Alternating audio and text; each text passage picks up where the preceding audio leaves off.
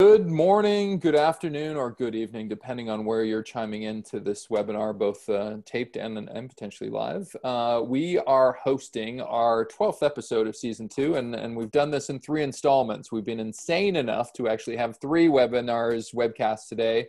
Um, this one, we're focused on the 2020 Future Proofing Awards and with a particular focus on business models, ecosystems, talent, and transformation. Uh, my name is Sean Moffitt. I am joined by my talented co-host Andrea Kate. Say hi, Andrea. Say everyone. Excellent. And then we will uh, more formally introduce two uh, very smart uh, panelists in our discussion. And uh, uh, the agenda is pretty loose on this one. We want to surface um, some of the best companies and organizations and brands that have actually seen the future and maybe have acted to get there a little bit quicker than most. And so we're going to be surfacing them in these four categories today. There we are again. And Joanne, as always, our very capable community manager, um, kind of pulling the strings behind the curtain. I uh, I just saw this as of a few hours ago, and I thought it might be an interesting um, kind of uh, intro to this particular discussion. Uh, Wired just posted something about the future of commerce belongs to the frictionless, and um, had a number of good examples. Uh, we're talking business models, at least first out of the gate today, and they profiled this group called the Mint House, and um, they essentially have uh, very few staff in their hotel. Their rooms are about three times the size of regular hotels and what might normally in a normal pre-pandemic time be considered a minus you might want that high touch contact. Certainly given the fact you know march everything stopped for most of the world um, has actually led them to have uh, an occupancy rate that's about four times higher than the uh, the average upscale scale hotel. So uh, i know we've got a chief medical officer on here. I know healthcare has completely virtualized itself almost overnight. I know we've got a person that's into um, kind of a manufacturing, but like a kind of a with a particular bent on um, personal care, and so I think that's probably radically changed. So uh, I thought it was an interesting intro into our discussion today. Um, just to intro this further, I know our nominations will be starting next Monday, so we're going to have an open nomination process to the world uh, with 16 different categories of future proofing awards, and so um, as much as we love to consider ourselves experts on the world of future proofing, there's always that rare Norwegian company that we've never heard of that surfaces, that crazy pizzeria in Arkansas, or that uh, remarkably wonderful thing in Nairobi that we just don't have access to. And so we're opening this up to the world to actually identify for us. And my hope is our two panelists today will agree to be judges on the back end of this whole process as we surface who might be the best. Absolutely. Uh, here are 16 here are 16 categories that we're going through today we have a particular focus on the bottom row business models ecosystems talent and transformation um, it's kind of a very dynamic set of four things and uh, i've been told and I, I kind of know that our panelists will be able to rise their rise their a game to our discussion today andrea before we get started on introducing our panelists any introduction to our discussion that you'd like to make I think it's really interesting. There's something called uh, recency when you when you uh, decide that you're going to evaluate a staff member, and they just did something incredible like the day before, so you give them a 10, forgetting that they had been not, maybe not doing that, or vice versa, they messed up within the past month, but 11 months of great stuff. So I think that we, um, at least I know when I was picking, I was suffering a bit from recency because this pandemic. It's hard for me to remember that it's only been in 2020 so uh, I was trying to take the long view, but it, I think it's just, you know, this recency and the ability to now look backwards and see who was preparing to be a resilient future proofer before and what they ended up doing, I think is going to be super interesting. Yeah, it's it's tough not to be influenced by the pandemic, certainly in this row, because uh, I think, yeah, it's uh, it's definitely affected my judgment as well. Why don't you introduce our panelists, Andrea? Well, the two of our favorite future proofers, Moises Norena, who is uh, with Fortune Brands and VP of Innovation, and he'll talk a little bit more, perhaps in context, about what he's been up to, um, you know, what he's allowed to share. And then George Matthew, I love the story that we met in Lisbon. We both live in the U.S., but we were part of a community in Lisbon, and I knew that he was a future proofer. And actually, to be honest, George, I wouldn't mind if also when you speak up first, if you give a bit about little mini commercial and what DXC technology is doing. So you can feel free when you do your first your first appearance to tell us a little bit of a little commercial. So uh, sure, thank you, um, and, and, thank you, Sean and Andrea, both for letting me join this today. Uh, Andrea, as you know, I've become uh, kind of a fan over the last couple since we met Lis- in Lisbon, and I did see Dan Kraft later on in uh, Sao Paulo, and I said hi. He seemed shocked. Uh, um, so DXC Technology is a uh, merger of two older companies.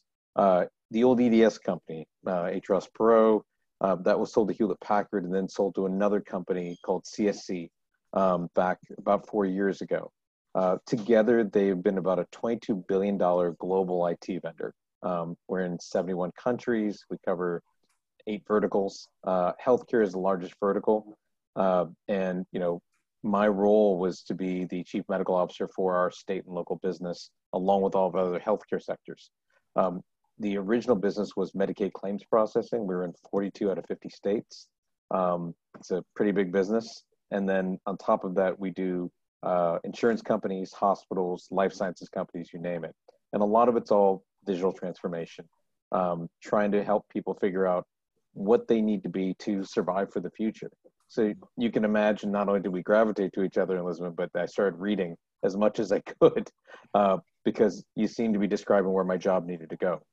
Um, uh, uh, my beat is really North and South America. I have counterparts in the rest of the world. Um, but my goal is to try to be um, to inject some healthcare experience and subject matter expertise into what we do and help our clients deliver better care to people that they're taking care of. That's Great it. commercial. So back to you, Sean. Well, it's always a good panelist too that avoids my uh, careful uh, mis- misspelling of his title uh, and just uh, bypasses it like it's uh, just one smooth thing. So uh, the last thing put into the deck is the the worst thing spelled. So thanks for letting that one go, George, Chief Medical Officer. I don't mind being um, a It's okay. it's, it translates somewhere, I'm sure, but. All right, we thought we'd uh, we've got four different categories. We got four smart people. We're gonna just um, uh, take one of these at a time and, and parse them out. Um, the first one is business models. I'm going to um, go off screen here and uh, we can see all of us. And uh, maybe Moises, we'll start with you in terms of just um, a nominee that you ran across that maybe has seen the future quicker than most and is a in the business model arena of um, of companies that you appreciate. Yeah, you know, I um, have uh, listened to Andrea talk a few times, and I know she always mentioned mentions Amazon as a company that is future proof.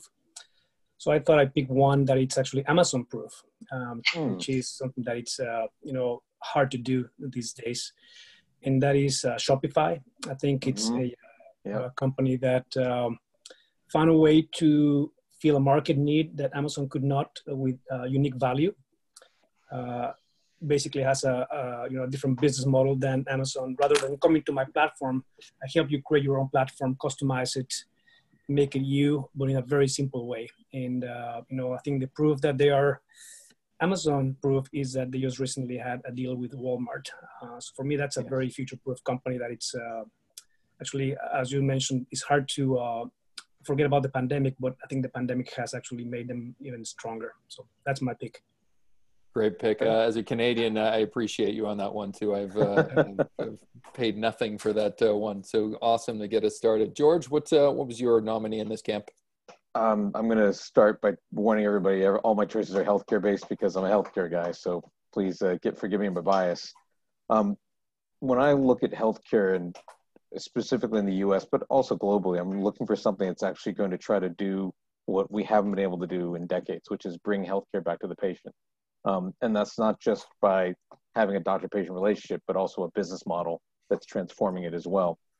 So, one of the companies that's been started here in the New York City area is a company called Savvy.coop, um, and it's a public benefit corporation. Um, what they do is they actually have found patients that have chronic conditions, and they're using surveys and finding consulting engagements to actually help them collect their own data and then creating relationships with large healthcare incumbents as a way to um, basically bring the expertise of their being a patient, their experience to these companies. Now, it's not a settled model. They're still pivoting, as you might imagine, because a lot of healthcare companies don't know how to deal with a patient as a partner. Um, but I think that is the future, where before we've been trying to categorize patients as somebody who received care or advice, or um, you know someone that we need to work around and get paid. The future is collaboration with patients, and the way that's going to be is through their data. And this company, as a cooperative, pulls in the financial value of that and shares it equally throughout the cooperative. I'm actually a member of the cooperative. I feel like I'm advertising the hair club for men. So bad, bad example, but because um, I'm a client too. But I believe that this will be, uh, as we forecast the future for platforms and how people will engage with their healthcare, it'll be communities, digital communities that engage and make things happen. Yeah, it's, it's you're mining two very interesting areas. Health, uh, I mean, uh, if I, I term it, industries that are looking at disruption of themselves, both pre and post pandemic, health is probably one of them. And plus, you you then throw on communities and collaboration, and you're in the sweet spot, I think, for business models. Yeah. Um, Andrea, how about your uh, nominee in this category? Well, boom! I just happened to pick something before I knew what they were picking that bridges both. So there we go. I've got a Walmart angle and I got a healthcare wow. angle. It's called okay. Fresh Tri. It's called Fresh Tri. Okay. And it's uh, Dr. Kyra Bobinet, who um, has oh, yeah. she's worked with us before in terms of the evil side of uh, being hooked on technology. She she was trained by someone named B.J. Fogg at Stanford, who's mm-hmm. kind of in our wheelhouse in terms of habits. He wrote a book called One Healthy Habit. So her company is called Fresh Tri, and the reason that I think it's interesting is it bridges the Walmart as well as the healthcare.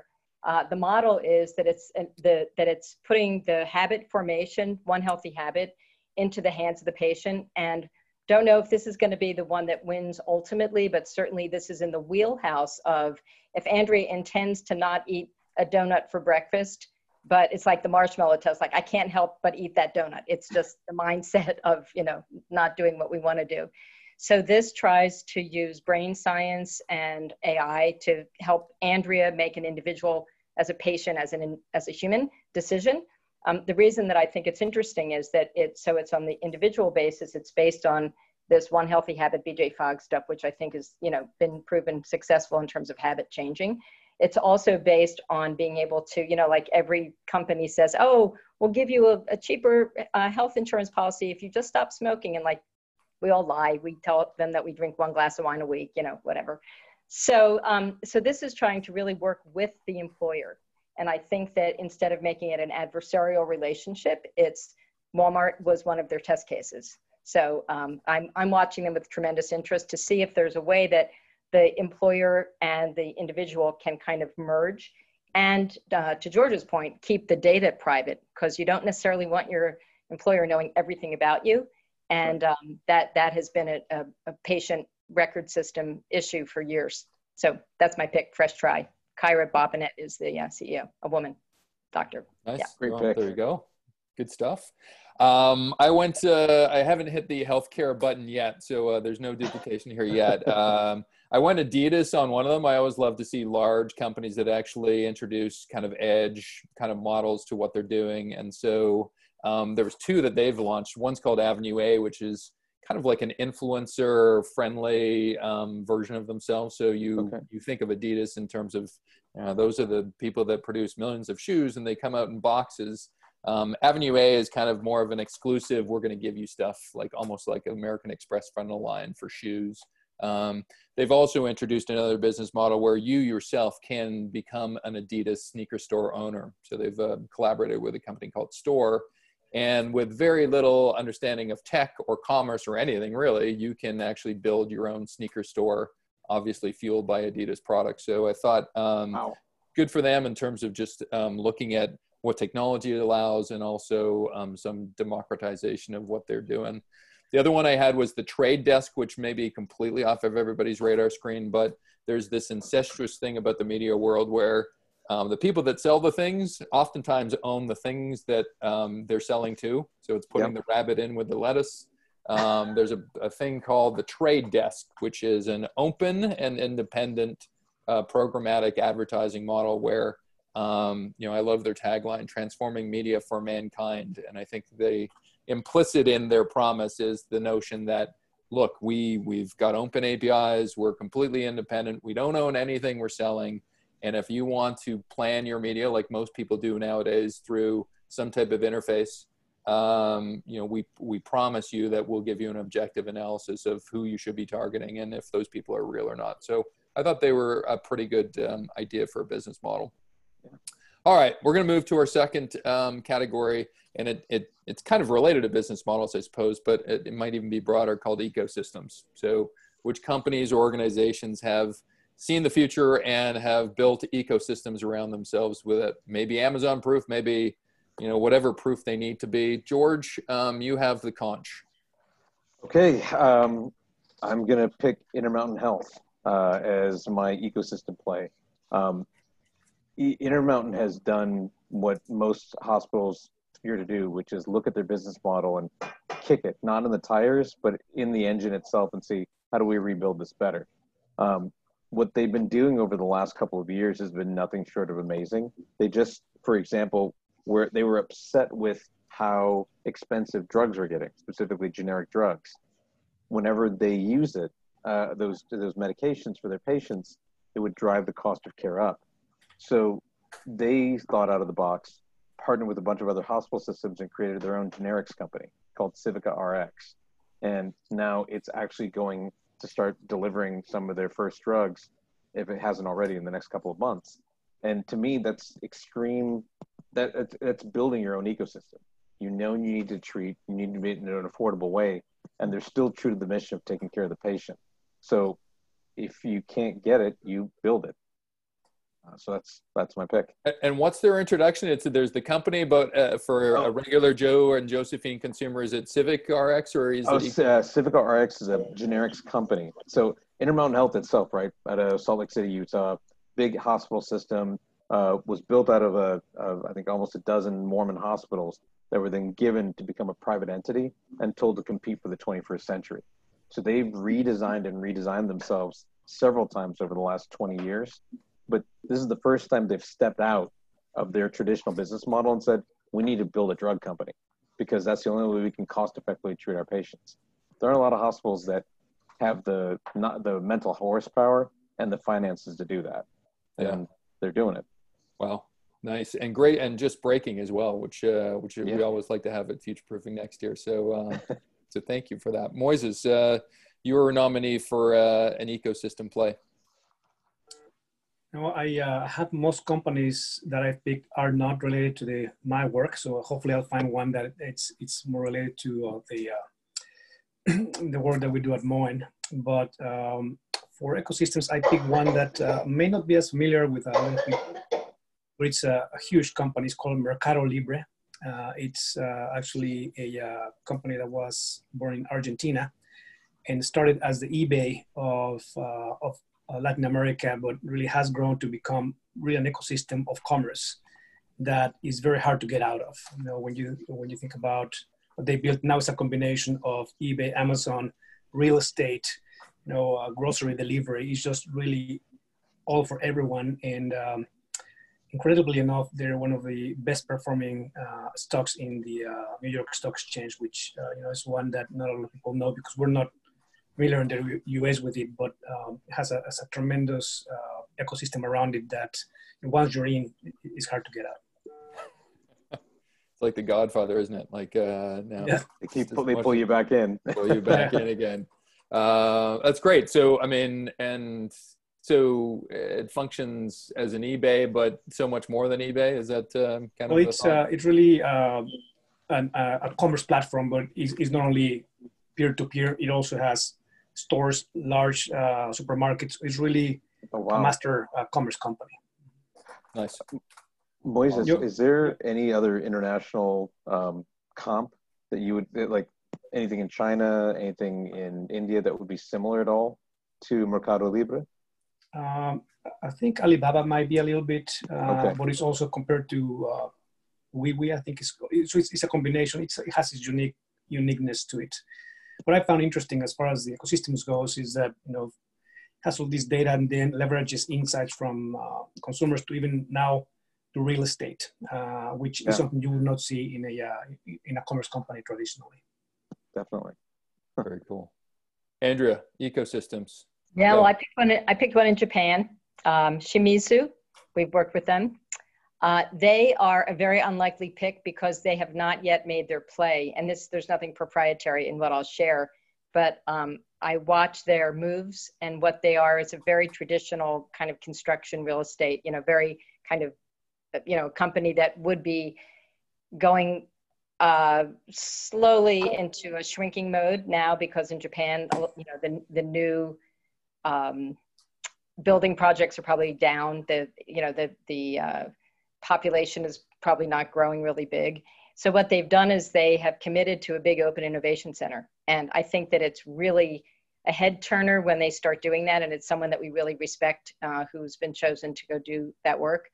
And so for a company that's of a very different, very traditional mindset in kind of uh, you know traditional construction to decide that they're looking outside of Japan they're looking to create tech to you know to really get digitally savvy to have ambitions outside as we know in future proofing the mindset and the desire is the first step. And so i would predict i'm trying to sort of be future proofy where i see an early sign of something to watch and i believe that that company just made a move that is a, a head turner. Very good. Very good. Um, my two nominees, uh, certainly the first one, I'm enough to be dangerous on this one just because George will probably check me on it and give ask me a hard question afterward. But essentially, our third biggest uh, telco in Canada is called TELUS. Um, and so TELUS is, uh, I guess you would liken it to a, like a, a Sprint or whatever in the US. They made a aggressive early investment in healthcare. They thought the future of connecting to people would be also connecting to patients and care.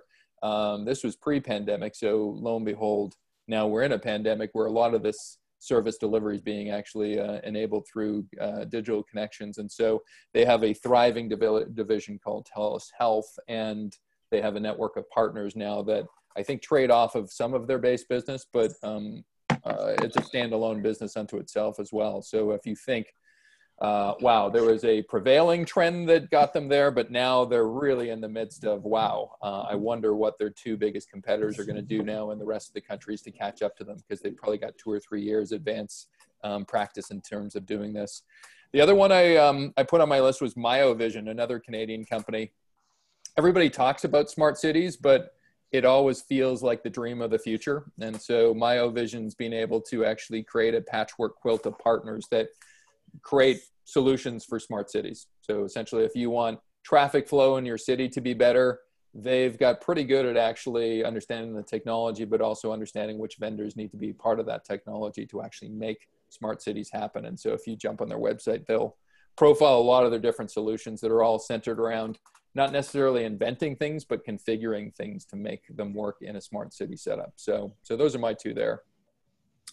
All right, we're going to change to um, I don't know if it's the softer side of things, but certainly um, when we look at AI and things that are coming, a lot of times we term up the future of work and talent in very dark, foreboding ter- terms. My hope is we'll we'll surface some talent um, types of companies here that actually are doing great things um, for the people side of what they're doing.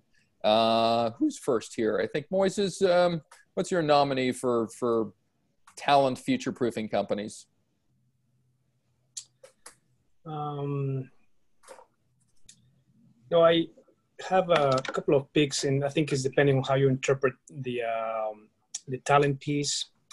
Uh, for me, one of the ones that has been incredibly effective in how they manage their talent and uh, really future thinking is.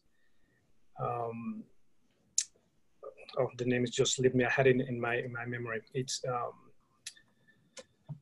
Simple Lab. It's a um, small startup that um, is leveraging the expertise of labs in the country and making that accessible to, uh, to the everyday consumers. So basically, what they're doing is taking all the different uh, and difficult language of water quality into uh, a very simple way to um, interpret. Uh, so what they're doing is um, becoming the bringing talent that really understands water and understands consumers and um, simplify that experience. So today, if you wanted to have a uh, your water tested, typically go through through one of these labs and you get a very complicated report. What they've done is really made that a very simple uh, process, and uh, they do that by really bringing people that have that technical background with a lot of user experience, uh, which I don't think is typically something that you see in uh, the general uh, lab space. Wonderful. Uh, I love it. Um, and uh, you probably know, have you worked with them before, given any of your? That, that's one of the uh, startups I met through our works. I was looking to find companies that uh, related a little bit to our um, work in the space. And, uh, you know, we've done a lot of research in this space and we realized that, um, you know, water quality is something that people are becoming more aware of, especially more in the pandemic, but not, I mean, even, even the last with things like Flint and, and so forth, but it's something that is really not understood. Um, so when someone I think is able to really bridge that, uh, there's going to be a breakthrough there. Nice, awesome. George, healthcare example. Oh, you're muted. I think now. Can you hear me? Yeah, totally. Okay. So, um, you know, I'm going to, from the healthcare lens, ideally for me, it would be um, it reminds me a little bit of politics. The people that make the sausage should eat the sausage. Um, there's a group out of Alaska called the South Central Foundation. Uh, they're a healthcare organization that delivers care, but uh, mostly to the uh, the native uh, population there. But what's interesting about it is that the CEO, all the care providers, everyone is part of that community. So, you know, again, they eat the sausage they make. And I, I find it interesting that, you know, when people typically talk about talent, right, you're thinking about, you know, pedigree or accomplishments or whatnot. To me, especially when it comes to something like healthcare, it's commitment. And are you committed to delivering and doing the best you can? I'd rather than, I hope I'm not offending anyone, I'd rather have the close to best person in the world trying their best than the best person who's half-assing it. Uh, because that means I'm not going to get the care I need. And the South Central Foundation has found a way to do that by finding people that are all aligned towards delivering high quality care at a low cost and trying to make sure that people feel like they're being taken care of. And it's odd to talk about this because it seems like either A, it's too idealized, or B, that you know it should be like that already. Anyone that's been in, uh, even touched the healthcare system, at least in the United States, in the last last two decades realizes it's not like that and should be. I guess it's a cardinal rule that if you are involved in the experience itself, uh, you can see it from a different prism and maybe try to improve it from the inside out, right? Yeah. Especially if you and your loved ones have to be, you know, using it at some point. You'd yeah. like to make sure that it's good. Great example. Um, Andrea? So you'll think that I was listening to them in the back room, but I wasn't. I picked Alliance for Africa I heard the one of the founders, Alex Tsado, who's a good friend and and you know a part of the Grey Swan Guild. He wrote a really great POV point of view for the for the Grey Swan Guild recently, and he was working at NVIDIA and very well uh, experienced in AI. He's from Africa, and so he uh, started a group with a, a, some really talented people um, in, who are committed to um, bringing AI education to Africa. And he gave a presentation uh, to a very large conference a couple days ago, and I heard it. And he talked, he had a great slide that said, We have to go from being seekers of aid to makers of our next generation. And the thought of putting the tools in the hands of people and teaching people the AI, and uh, you know, and he shows all the graphs of what happens if we don't. And uh, seeker of aid is not is not a tenable situation for anybody. And uh, I, I, think that they're really onto something important. And i could tell from the people at the table in this conference the other day that that they're making a, a big inroads in something really important. So it's called alliance for africa. Alliance for a you know um, africa and it's uh, artificial intelligence and technology education for um, africa and I was impressed upon his stuff, Andrea, that um, you know a lot of times there's this savior mentality of the the developed world that we're going to go to Africa and we're going to cure and solve everything. And I just love um, love his attitude around like we can produce our own solutions, right? like we're just uh, you know we're lacking some things, but um, yeah. So yeah, I mean, and the one thing not to get into all this because I know we're time limited, but you know, it, it's universal. I think I think that that's one of the things the pandemic has taught us is we're all kind of on our own out here, right? So you know, I've learned how to fix my own computer, and you know, everybody's learned how to do things, and it's like we're all makers now. So um, I think it's I think it's a universal spirit of wanting to be self-sufficient, and and the tools have gotten so much easier. You know, when a, a seven-year-old can use Raspberry Pi and build a robot, you know, it's like okay, it's it's, it's gotten to the point where we can all do this.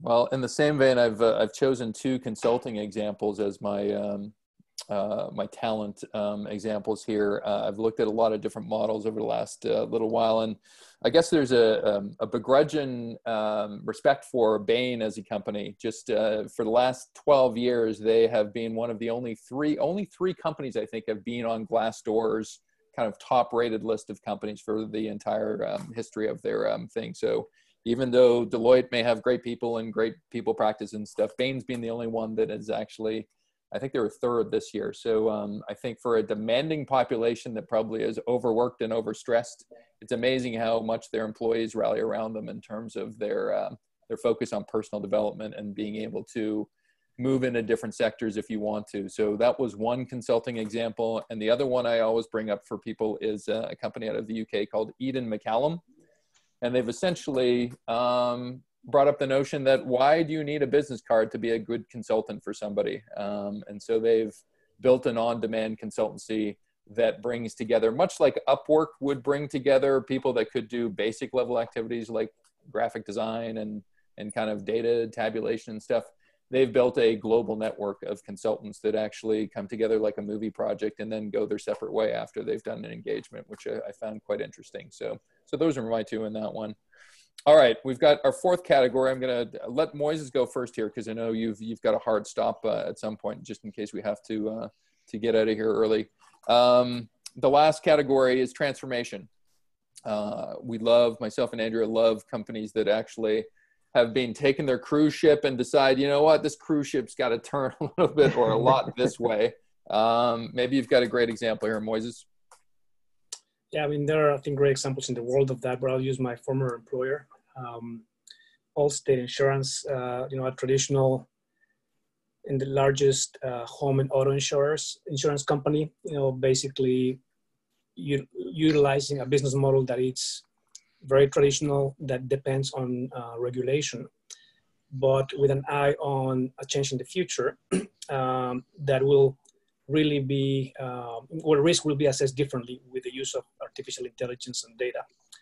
So uh, in order to actually make the change, they created another company that I don't think is very well known, uh, but it's pretty large. It's called Arity.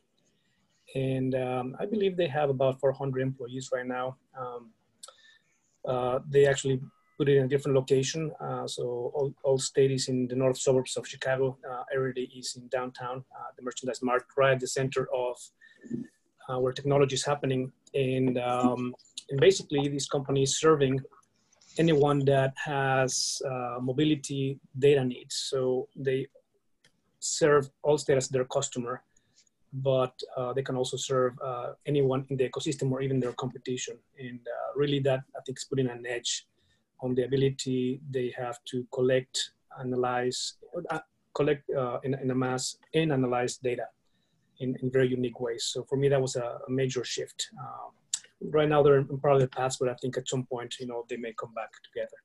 Are they Allstate branded Moises, or they um, they oh. have their separate brand and that connection to the parent company is is pretty loose? Uh, it's pretty loose. Yeah, it's a different it's a different company. It's fully owned by Allstate, but it's a it's a different company.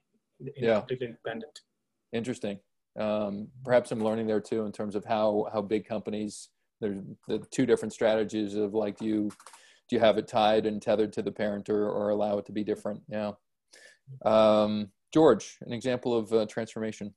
Uh, I'm going to go with Eli Lilly. Um, the big thing in healthcare now is something called value-based contracting. To really, really summarize it, um, when you get a drug, basically you're depending on studies that were done 5, 10, 20 years ago that may or may not really be relevant to you. More importantly, they may not actually show the results later on.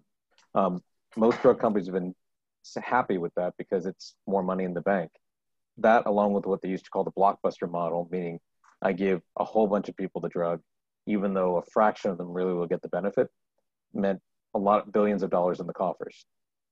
Eli Lilly, well, basically many drug companies have been pushed back now because you know we're in the age of big data.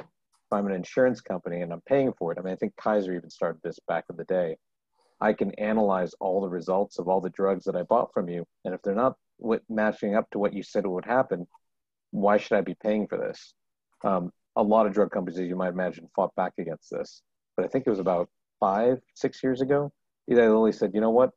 Let's do the right thing for the patient. Let's see what we can do. We're willing to put some of what you would co- uh, compensate us for at risk. Uh, you know, we will do performance uh, based measures and outcomes. And if it doesn't do what we say it's going to do based on your population, we'll pay you back.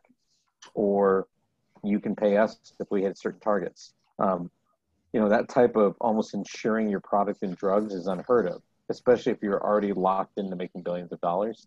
And a lot of drug companies like Pfizer and whatnot have fought it because why should they?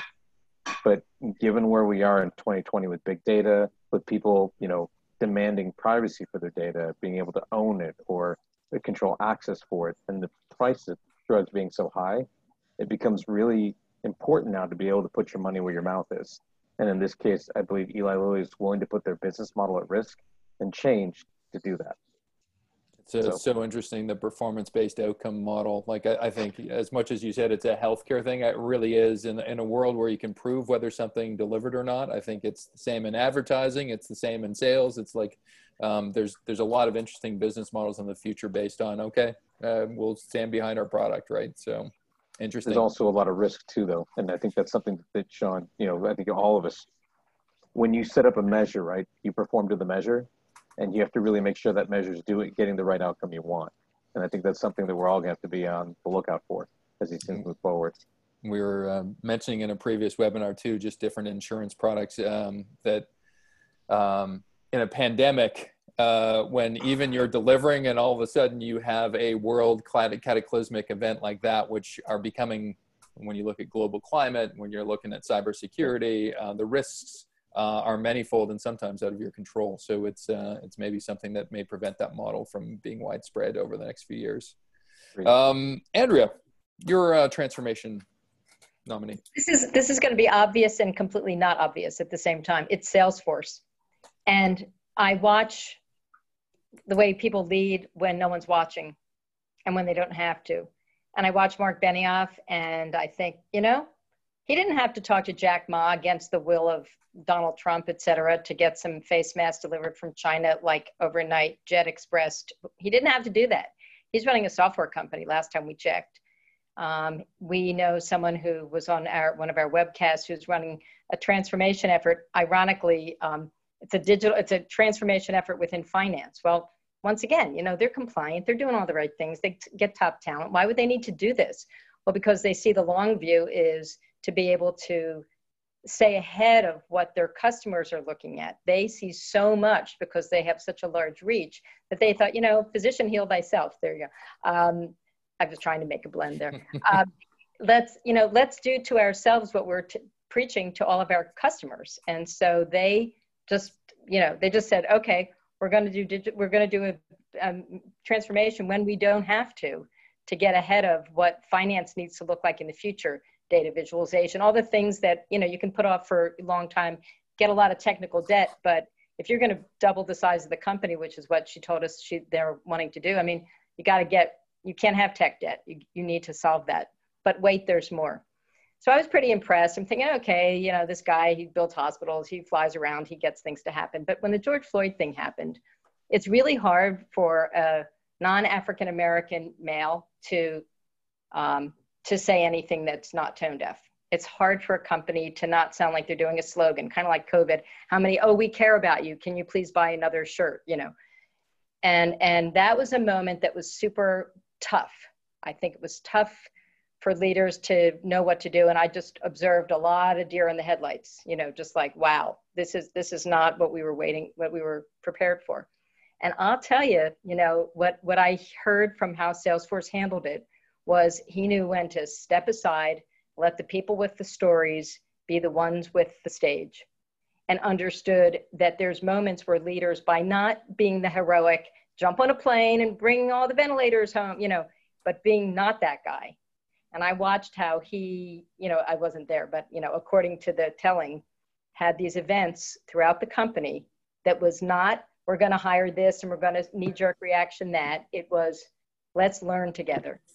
And I feel like that just felt so exactly right that um, it struck me as a new leadership transformation approach. You don't have to be Jack Welch anymore. Um, nothing wrong with him for the time, but um, this feels like a, a, a, time where we need to be really learning some things and listening to people we haven't had to listen to. Um, our children are going to be in charge of our companies in about two months, right? Um, all the people of a certain age are getting laid off, and you know, there's going to be new voices, hopefully, in our government. Um, and we have to just have those moments. So uh, I, I liked him for the ventilators. I loved him for the for the moment of not talking, not being on the stage. Uh, well, you've influenced me here, then, Andrea. Your your heartfelt uh, thing. I had I had two or three nominees in this thing, but given uh, what you've said, and I think uh, your your thought about transformationists really are good listeners, right? I think um, you got to be a good listener before you're a good actor. I uh, so I, am going to avoid talking about Intuit or Adobe and how they've transitioned as software companies into something else. And I'm going to avoid Schneider Electric, even though uh, I know we know people there that have gone from being kind of an electrical component company to an IoT company. I think BlackRock for me is an interesting example. Um, so big investment company. They, if you go to the front page of their website now, it looks nothing like it probably did last year, and um, they've put 750 um, billion into a fund all around positive uh, impacts on the world. So it tends to have been that most corporate social responsibility stuff ends up being in a very satellite department inside a company that doesn't have a lot of teeth at the executive table and there there you add some sprinkle dust and you know we'll hope that things work out. I think um, blackrock was maybe at the leading edge of a trend here that i'm seeing that you know what impact on the community and the world really is important and that real money should be spent here. And so they've now got a mission where across the company they don't invest in any uh, companies that don't have women on a seat at least one woman on a seat on the board. Uh, they must kind of hit at least a few uh, climate kind of things that um, require some investment or you don't get money from one of the biggest investment houses in the world so i think um, uh, I don't know what movie it is, but follow the money. Well, I mean, uh, if you follow the money here, it looks like money at least has a somewhat uh, smilier face on it now. Um, so those are my examples. We got a, a great collection. Um, what we do at the end of these things is we we kind of go around the horn and ask people what we've learned. So maybe Andrea, I'll, I'll let you start on this one, and maybe I'll I'll go around to all four of you and uh, see what we've learned. I'm feeling much more optimistic than I thought I would. I, I, I forget how much talent is out there doing the right thing. And uh, I was inspired. I learned from uh, Moises. I mean, I, I learned about, I didn't, I should have known about Mercado Libre, but I didn't. So that's a big blind spot for me. I'm going to go learn about. And I had heard about Intermountain, but I hadn't heard about Civica RX.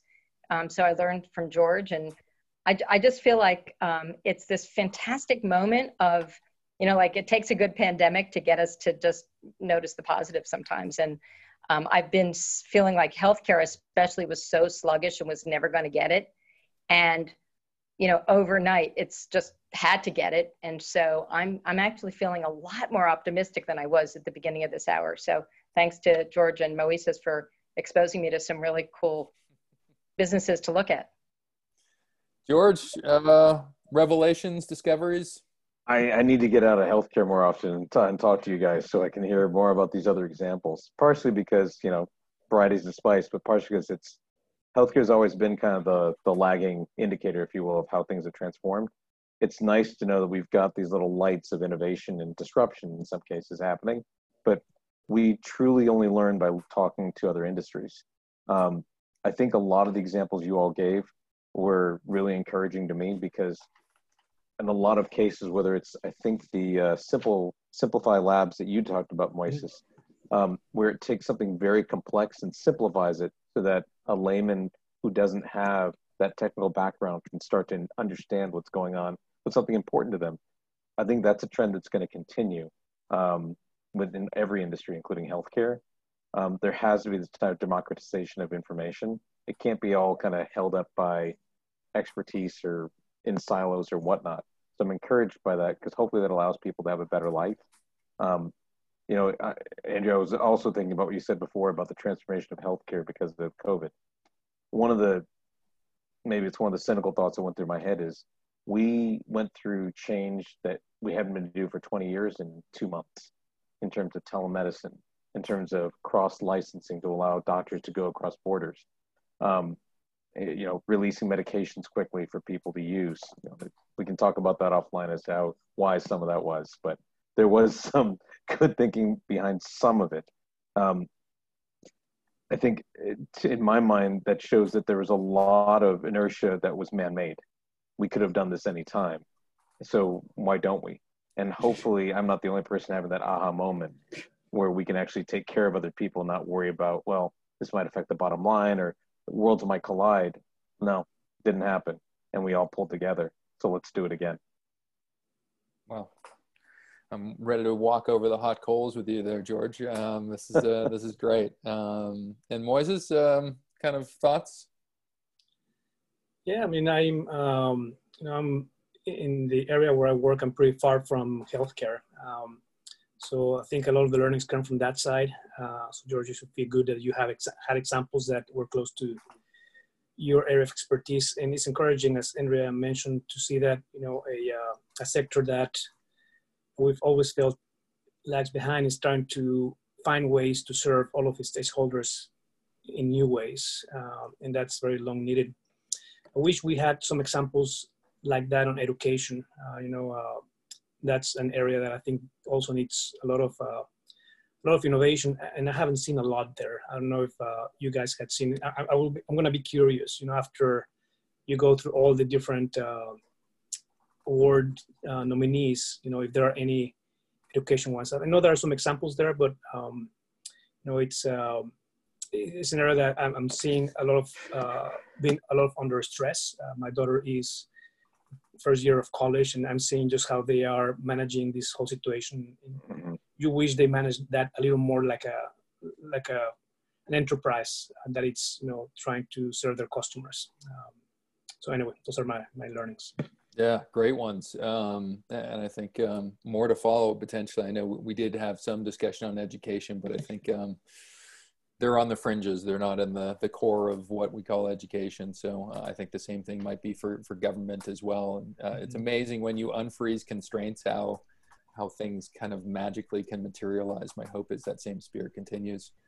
Um, I'm just going to share screen here. We're just going to um, do a little bit of housekeeping at the end of this uh, before we exit. Um, first of all, I really want to thank George and Moises for bringing uh, their A game to the table today. Um, despite their uh, their love in on the Michigan Wolverines, as I uh, tried to call earlier, just uh, they have best state ever. What do you mean, Sean? Shown, them, shown themselves to be true citizens of the world, not just of that uh, that uh, beloved university. So.